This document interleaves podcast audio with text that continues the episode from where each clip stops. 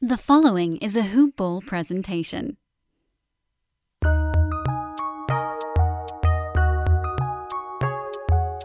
Welcome to the Fantasy NBA Today podcast.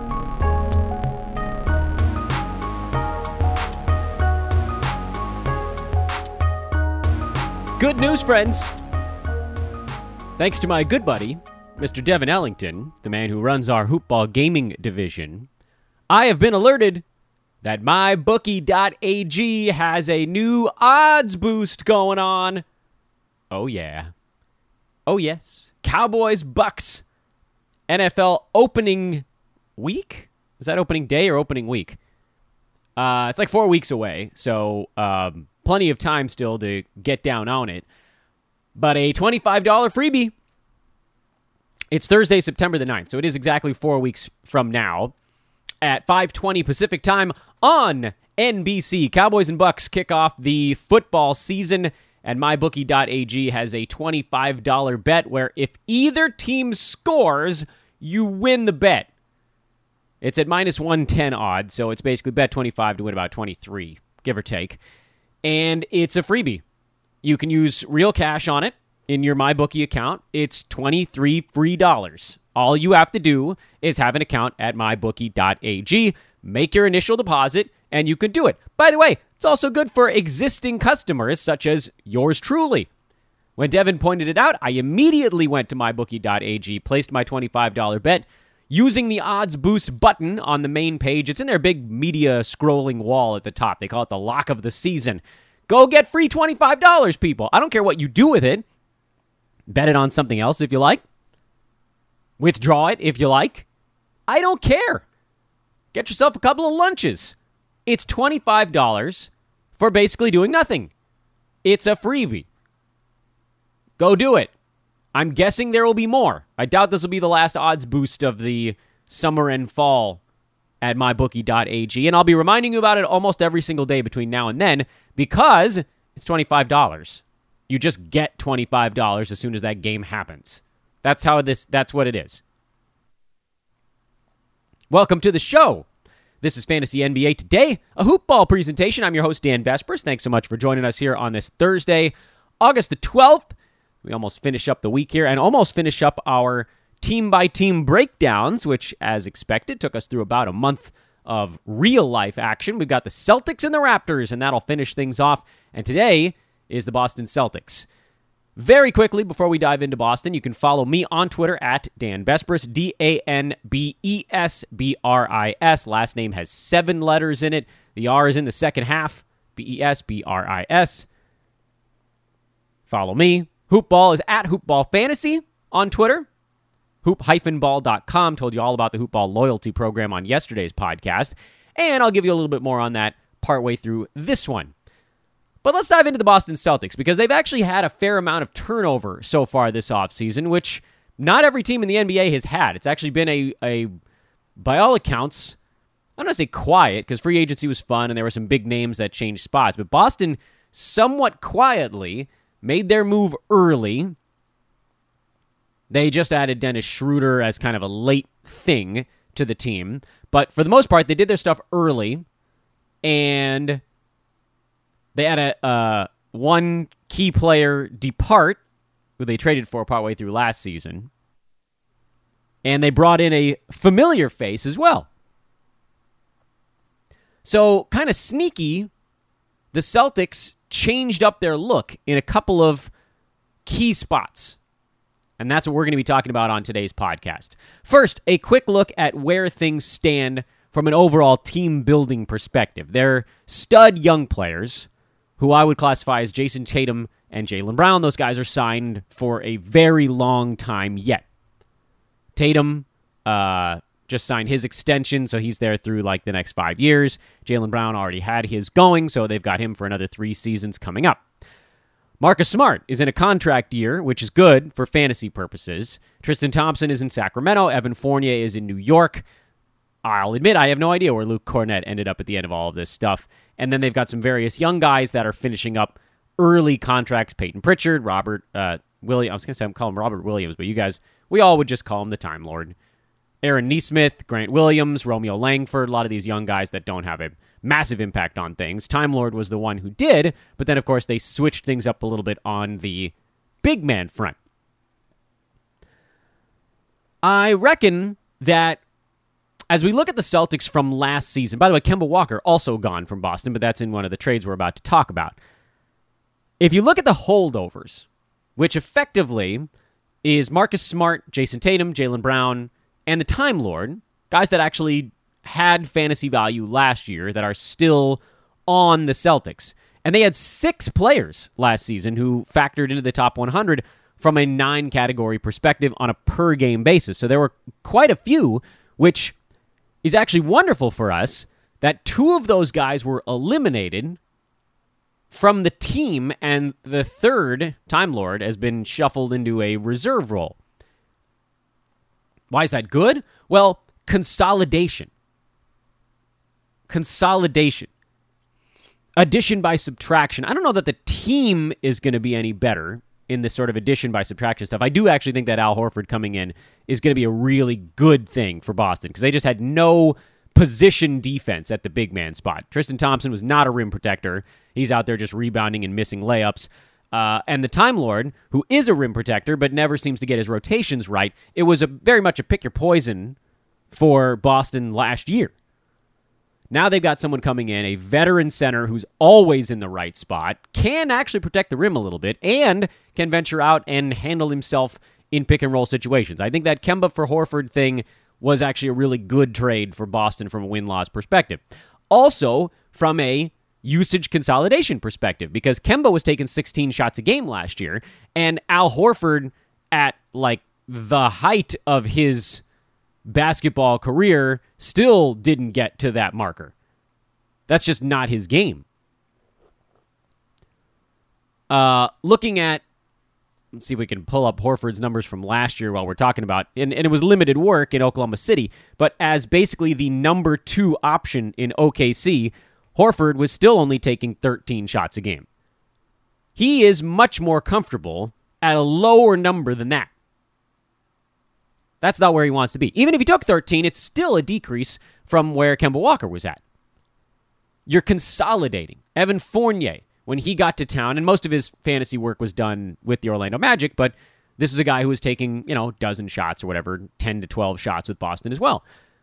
However, you want to shake this out, some number between 26 and 30 shots in Walker and Fournier are gone. They departed the Boston Celtics. And with Schroeder coming in and Horford coming in, I would venture to say that fewer than those 30 shots are coming back. I mean, even if you think Horford gets as high as 13, Schroeder's not getting 17 shots a game. He's not taking more attempts than Kemba Walker did. It's not happening.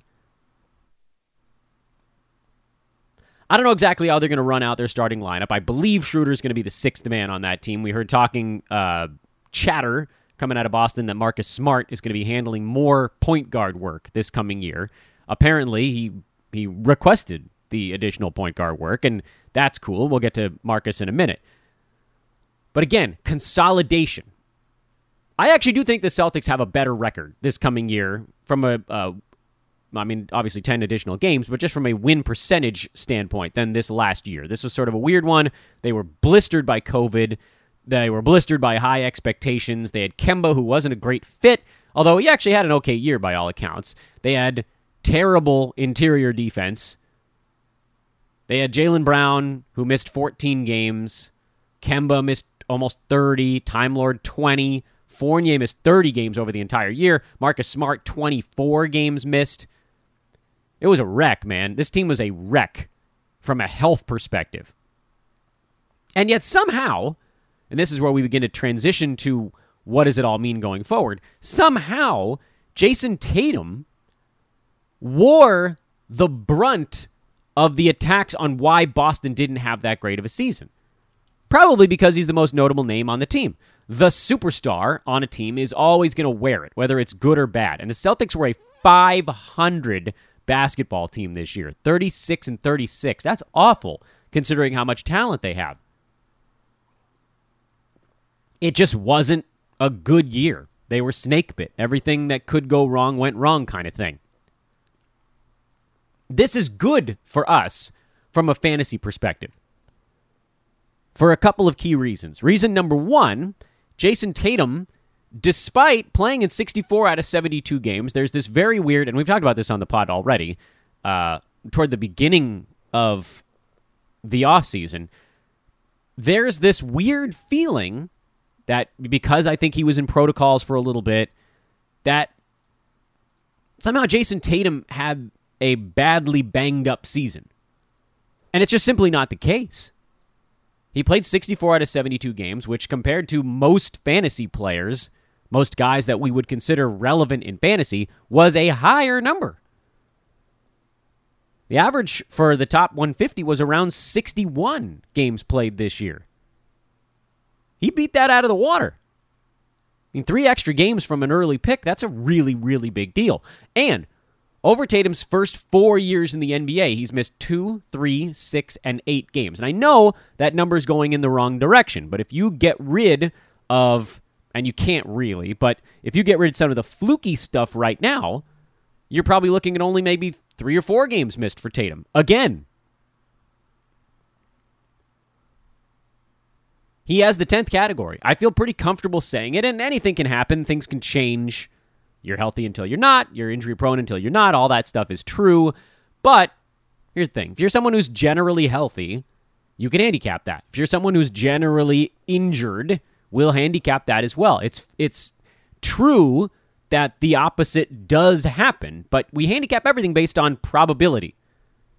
Percentages would dictate that someone who's mostly hurt will probably continue to be a little bit more hurt.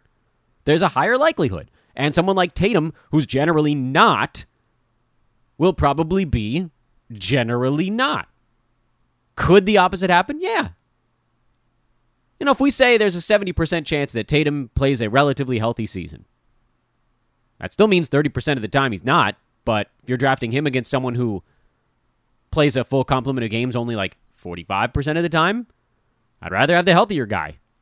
Even though on any one individual year, it could go the other way. That's just how percentages work. They don't always go to the side that's the bigger number. This is good for us. To finish the thought from like three minutes ago, to finish the sentence from three minutes ago, this is good for us because Jayson Tatum, despite being number eight by totals this year, is probably going to get drafted around where he went last year, which was near the turn. He was 11, 12, 13, somewhere in that neck of the woods. He's not going to go higher because his per game number was 15 and the Celtics underachieved. I'd be floored if he got drafted earlier this coming season. I suppose there's a, a wild universe where he goes from like an ADP of 11 to an ADP of 10, but I would love to get Jayson Tatum towards the end of the first round.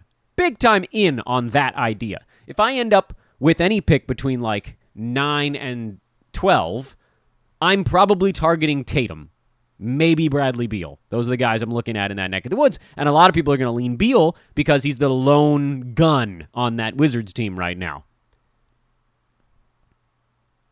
But Tatum's set to have a great year. I think from an overall per game standpoint, he could be better. But top 15 per game is uh, pretty darn good. And the only reason he was like two or three slots higher the previous year uh, is because his steals and blocks were higher. He was at 1.7 combined steals and blocks this season. He was at 2.3 the previous year. Do those fluctuate back to where they were? Probably not. I mean, really, uh, this season was probably a more accurate assessment of where his steals should have been. Yeah, you could see the blocks come up from 0.5 back to 0.7. It's a small thing. if you play 75 games or whatever times 0.2. That's an extra what? 15 blocks on the season? Cool, I'll take it. 0.2 times 75. Did I do that right in my head? I think I did.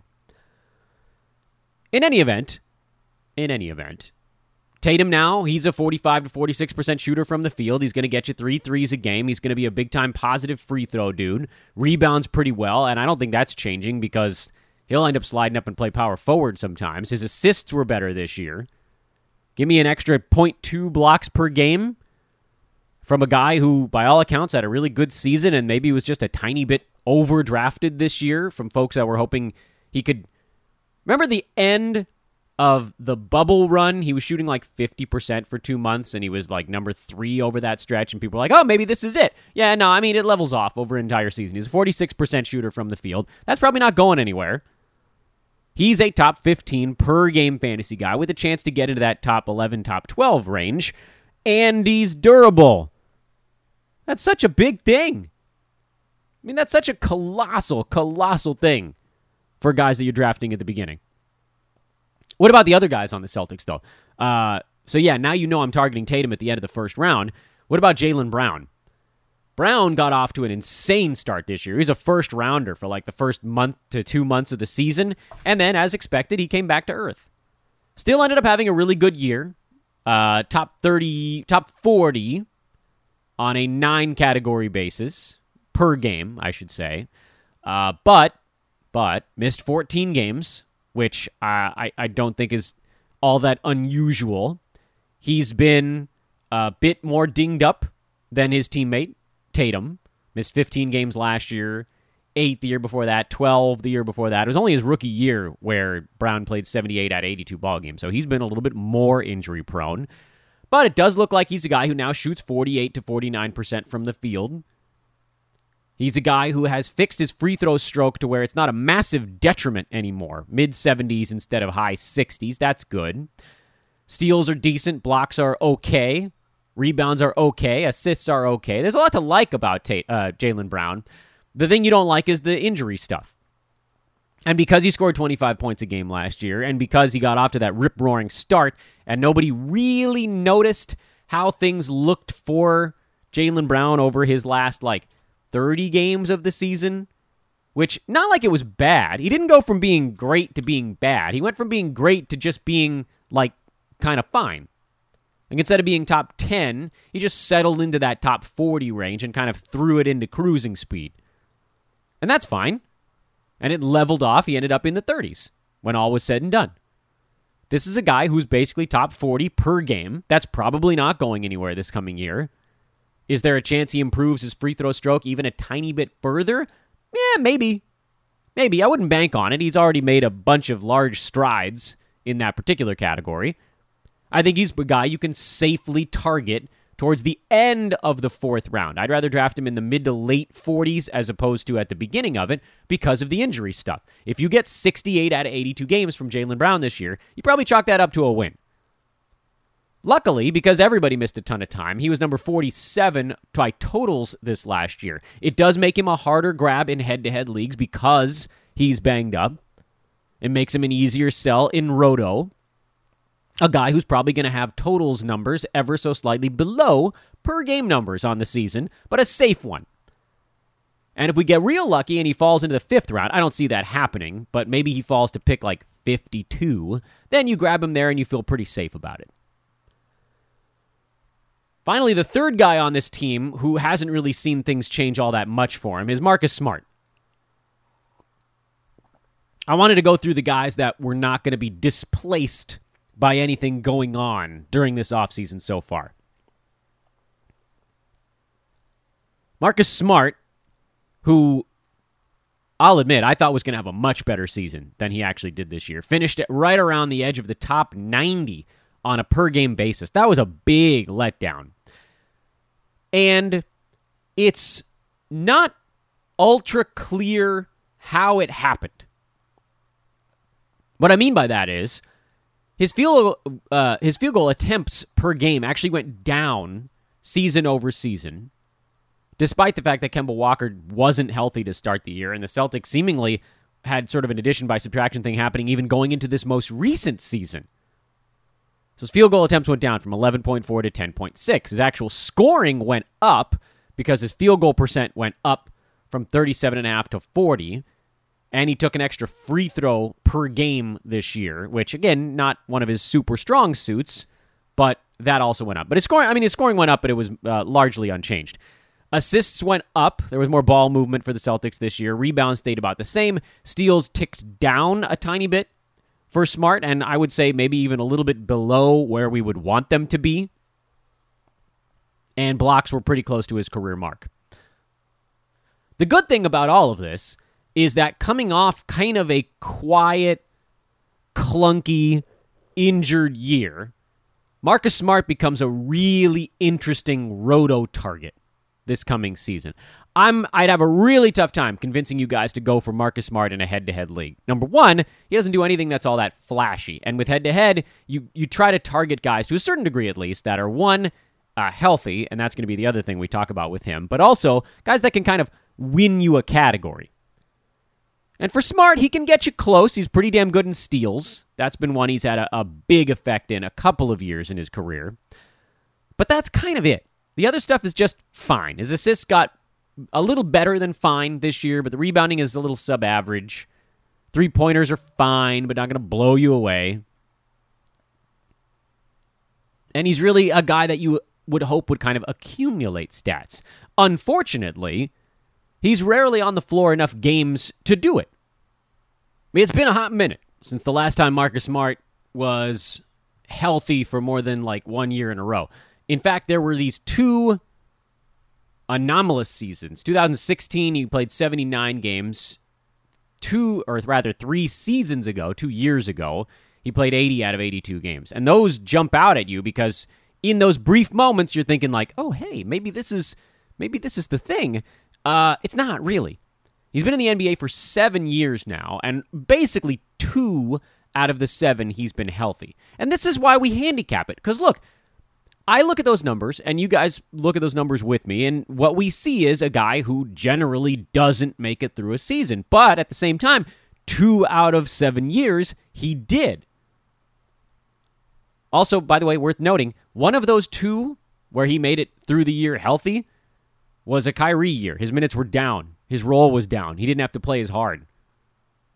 27 and a half minutes that year. One of the lowest of his career. Uh, excluding the rookie season.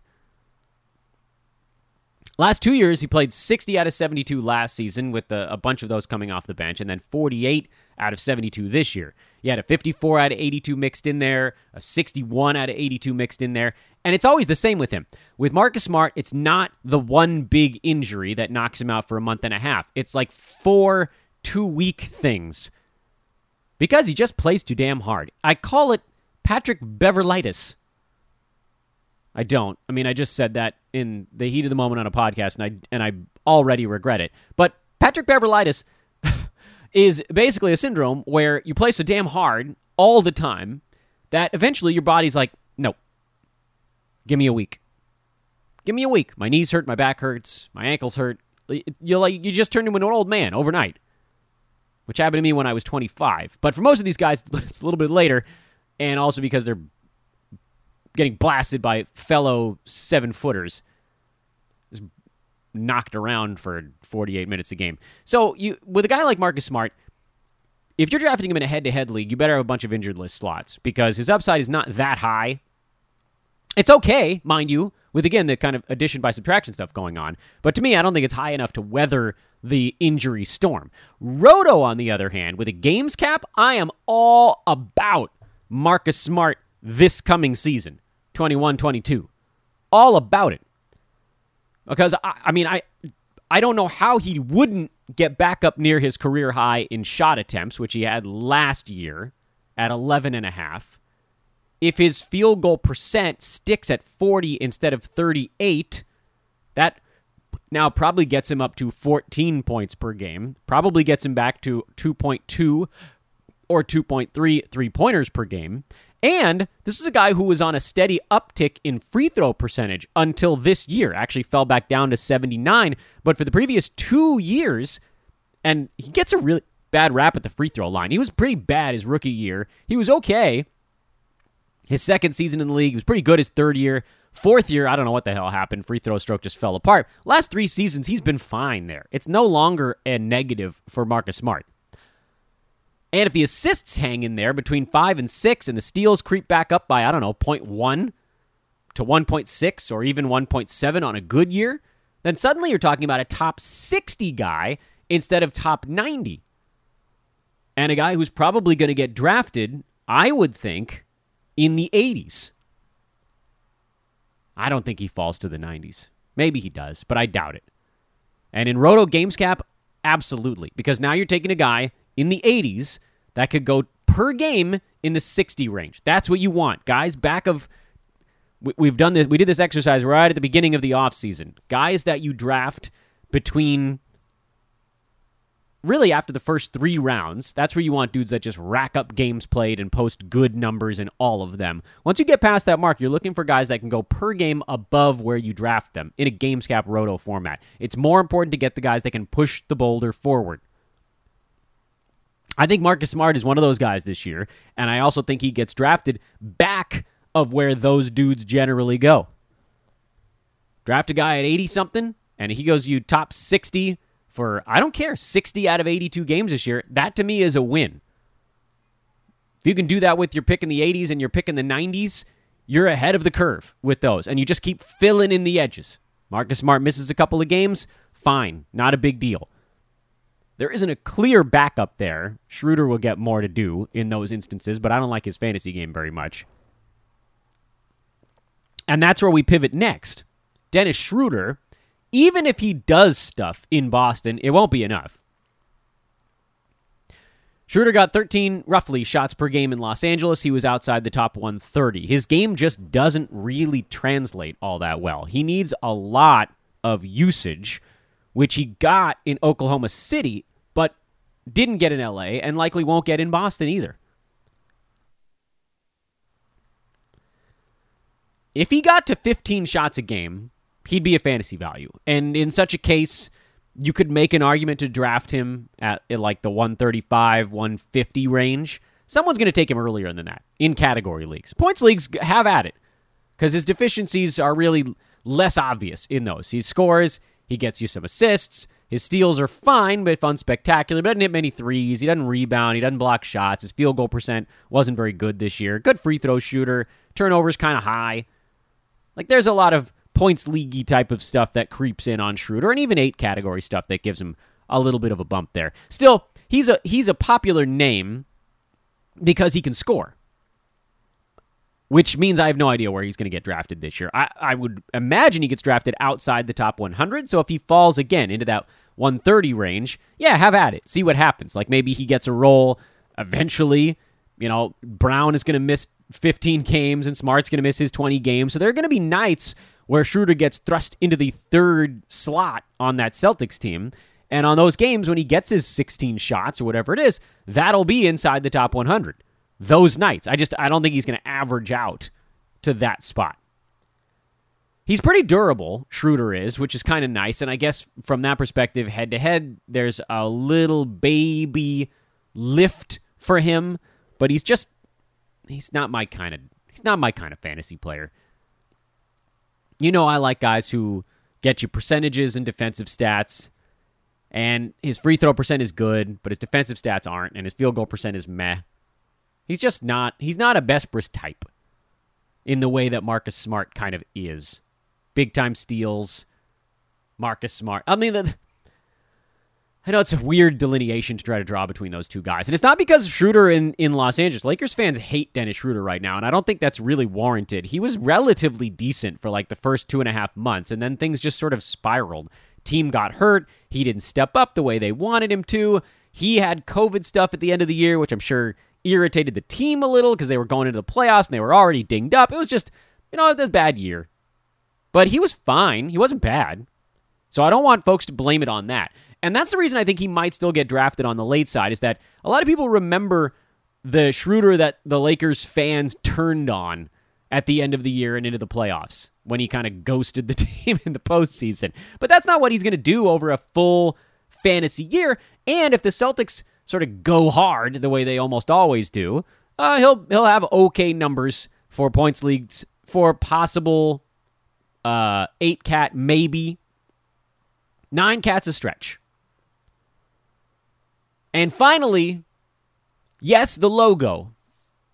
Well, the alternate, because Tobias Harris is the logo for the Dan Besbris Old Man Squad. The alternate logo for the Dan Besbris Old Man Squad, Al Horford, Big Al, back in Boston. The scene of the crime. That's not really true. He's in Atlanta for a really long time. Uh, Big Al is a wonderful fantasy player we had all not we. That's not fair because I think we all knew what was going to happen in Oklahoma City. They were going to rehabilitate his value. We all probably thought he was going to play more than 28 games this damn year. So that was a bummer. But from a per game perspective, he was glorious. Number 60 per game. 28 minutes a game, 14 points, 7 boards, 3.5 assists, a steal, a block, 82% from the free throw line, only 45 from the field because he really has kind of turned himself more into an outside shooter. And that has has really put a damper on what used to be one of his calling cards, which is both percentages and both defensive stats. So he's not quite the same Al Horford. He's gotten older. But that starting job is his, and 28 minutes a game is probably his in Boston as well, maybe even a tiny bit more than that. I don't know. Regardless, he's probably going to get drafted in the 80 90 range, just like Marcus Smart, and I'll absolutely scoop him at that point. Put him back on the old man squad. You can kind of quote it. So kind of quote it because weird things happen, but you can kind of quote it here on August the 12th, barring some other large unforeseen things. And the Time Lord will get playing time, and Horford will get some games off mixed in there.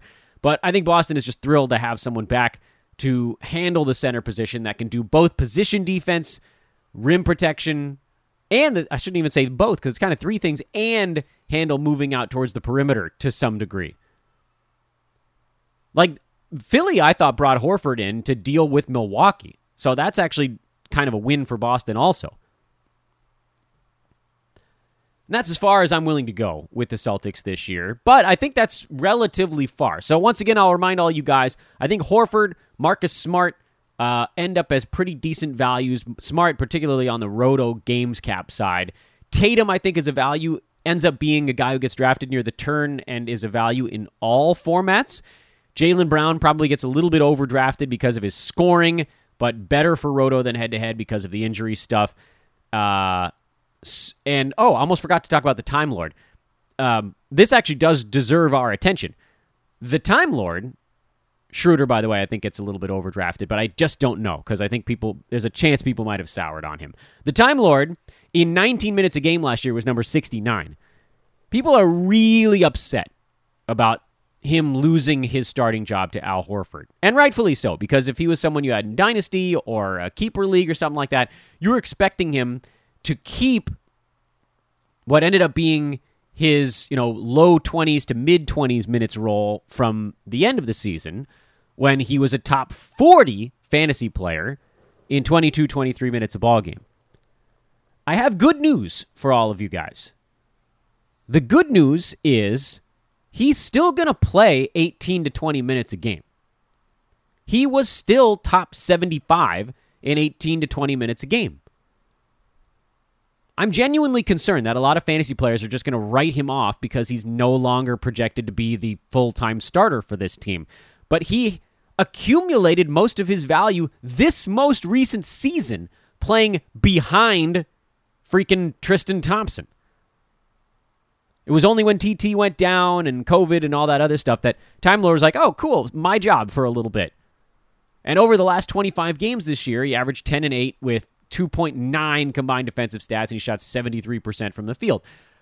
Yeah, he's probably not going to get 23 minutes per game. But remember, over the entire season, he was at 19 and he was inside the top 70, 2.6 combined defensive stats per game. He's going to be a wonderful center to bring off the bench for them to just go nuts, blocking shots, just owning second units, but not having to worry about contending with the well oiled machines that are other teams' starting units and clever offense. When the reserves come in and things get kind of ragged, he'll just block four shots, slam dunk a few, and hit the pine. It's delightful. So, hell yeah. Robert Williams, very much someone you should be drafting inside the top 100, even still. And I'm not sure the fantasy world is going to reflect that this coming season. So, big time value, I believe, with the Time Lord because of the Al Horford fears I think they probably knock him way down the board, and uh, we can all capitalize on that. I don't know a ton about the durability side of things. He did only play in 52 games this year. Is he going to be banged up again this coming season, even if he's coming off the bench? It's not fully clear, and he really didn't have a chance the previous couple years to even show if he was healthy because he just wasn't playing on a night to night basis. So hard to say whether this is a head to head or roto type of thing. I think I would lean towards enjoying him in both formats because he's a guy that could potentially win you blocks or field goal percent in a given week. But I don't know for sure. Regardless, I like him as a guy who's probably going to get underdrafted because of the offseason trade for Al Horford. I think Horford's someone who possibly gets underdrafted because he only played in 28 games last year and he's older and boring. Marcus Smart probably underdrafted because he's kind of a boring fantasy stat set, although, again, probably not venturing into his neck of the woods in head to head leagues. Jayson Tatum took too many PR hits this year. So he probably is going to be, I don't know about underdrafted, but certainly not overdrafted. And then Jaylen Brown, kind of the one guy who probably overdrafted. And even he might still fall a little bit because of how bad the Celtics looked this season. And that's the Boston Celtics. That's going to be a fun one. I'm a Laker fan who's going to probably have two or three Celtics on my fantasy team this coming year. Pray for me. Pray for me. And while you're doing that, four days to sign up for the Hoopball loyalty program, as I told you extensively over the last few podcasts. If you already have a Hoopball subscription, go ahead and just close the show out right now because this is basically the last thing we're going to do. If you don't have a active Hoopball membership, Fantasy Pass, Wager Pass, Hoopball 360, whatever it might be. If you don't currently have one, you have four days to lock in last year's prices. And provided, and this goes for everybody, provided then you don't turn the membership off, you will keep that price forever. It's a pretty insane deal, at, by the way. Like 15 years down the line, if you're still using hoopball stuff and the price has gone up four, five, six, seven times or whatever it might be over those 15, and you're still paying $4.99 a month for the fantasy pass, people are going to hate you. Everybody else is paying like $13.99 and you're paying $4.99. And you're like, well, you idiots should have left your membership on. Shouldn't have canceled and re up two months later. Just leave it on. Four days to go. Prices go up on Monday. That's when the offer expires. Go to hoop-ball.com, click on the premium tab, and activate or reactivate your membership today. And again, if you already have one going, you don't have to do anything at all. Just leave it on. I am Dan Besbris. This is Fantasy NBA Today. Have a lovely Thursday, everyone. We'll talk Raptors to get you through the weekend. And then next week, we start to pivot towards draft strategy. Yes, we're going on the early side. I'm sure there'll be some news to cover in there as well, which we have to some degree kind of ignored. Have a great day. Later.